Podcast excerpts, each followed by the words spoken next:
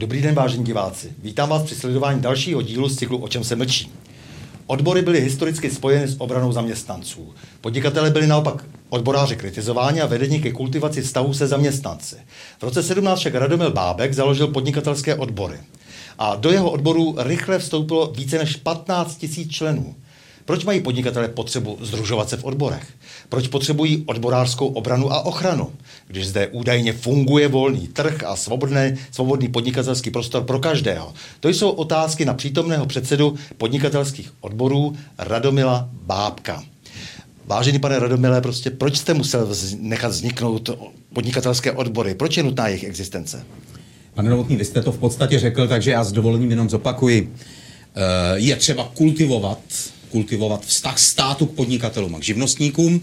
Eh, v socialistické Evropě se bohužel zafixoval takový stav, kdy je považována za práci pouze zaměstnanecká práce. No a my tvrdíme, že podnikání je práce, živnostníčení je práce a tedy i tato práce si zaslouží svou ochranu. Proto máme podnikatelské odbory a hájíme práva a zájmy podnikatelů a živnostníků proti státu. Jak poškodila protikovidová opatření vládní, neadekvátní protikovidová opatření malé a střední podnikatele?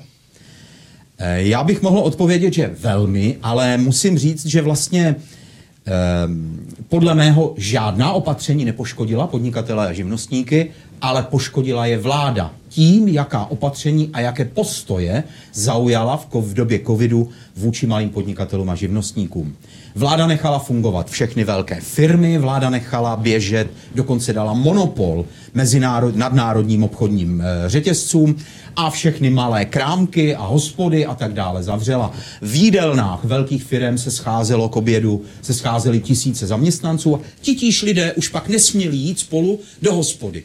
Zavřeli kina, zavřeli divadla, ale v hromadné městské dopravě jsme klidně mohli být v narvaných tramvajích. Jinými slovy tedy, mám to této vládě velmi za zlé a domnívám se, že se zachovala kriminálně vůči podnikání. To znamená, viditelně zvýhodnila nadnárodní monopoly, viditelně nahrávala globalistům. Nepochybně.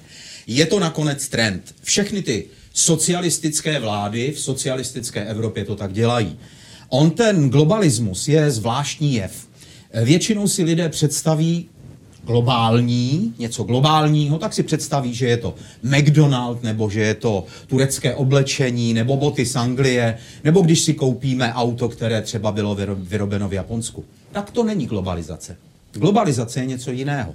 Globalizace je takový jev, nebo stav, kdy obrovské nadnárodní korporace, či dokonce jaksi jejich konglomeráty, ovládají ekonomiku a v zásadě vysávají malé národní státy.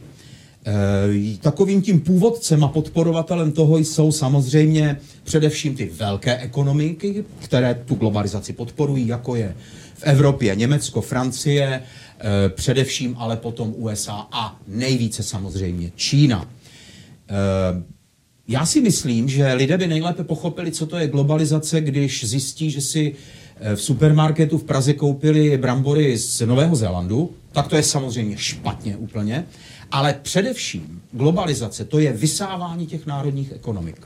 Typickým příkladem toho je to, že například z České republiky se ročně vyveze 300 až 500 miliard korun nad národními korporacemi. Mimochodem, to je nejlepší vývozní artikl, který dneska máme. To nejsou auta a nic takového. Jsou to peníze ty se vyvážejí z České republiky. Jako z každé kolonie. E, máte pravdu. Ano, je to tak, i když jsem ten pojem nechtěl použít, ale skutečně ten dojem to vyvolává. A musím říct, že do těch 500 miliard, ono to možná dokonce některá léta víc, nepočítám dividendy. Jsou to peníze jiným způsobem a na to bychom tady museli být déle, abych to popsal, jakým způsobem jsou ty peníze vyváděny. Ale můžu uvést ještě jiný příklad globalizace, a tedy vysávání národních ekonomik. Česká vláda v průběhu pouhých tří let, 14, 15, 16, rozdala 40 miliard korun pouhým 260 firmám na investiční pobídky, takzvané investiční pobídky.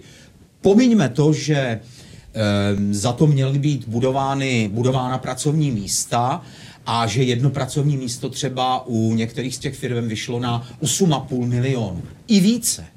To úplně pominíme. Podstata je někde jinde. Z těch 260 firm ani jedna nebyla malá do 50 zaměstnanců a 80% z nich byly firmy nadnárodní, tedy cizí kapitál. A teď se podržte, pokud to nevíte, představte si, že česká vláda těmi investičními pobídkami podporuje takové firmy, nadnárodní kolosy, jako je Siemens, Bosch, BMW, tedy firmy, které mají roční obrat větší, než má Česká republika svůj státní rozpočet, tak takovým firmám vy, já, pan kameraman a všichni ostatní z našich daní dáváme peníze, aby se jim dobře podnikalo v České republice.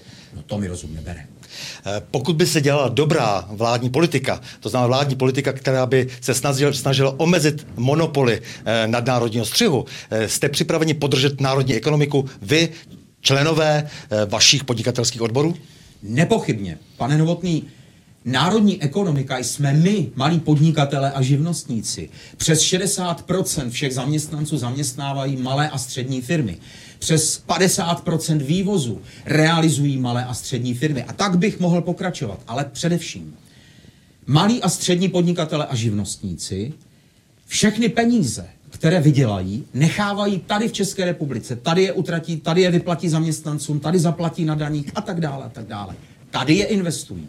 Zatímco ty velké nadnárodní firmy, korporace, všechno, co vydělají tady, vyvedou do zahraničí a tedy o to Česká republika, lidově řečeno, opuchne. Milí Radomil Bábku, děkuji za rozhovor a s vámi, milí diváci, se těším na další pokračování cyklu O čem se mlčí.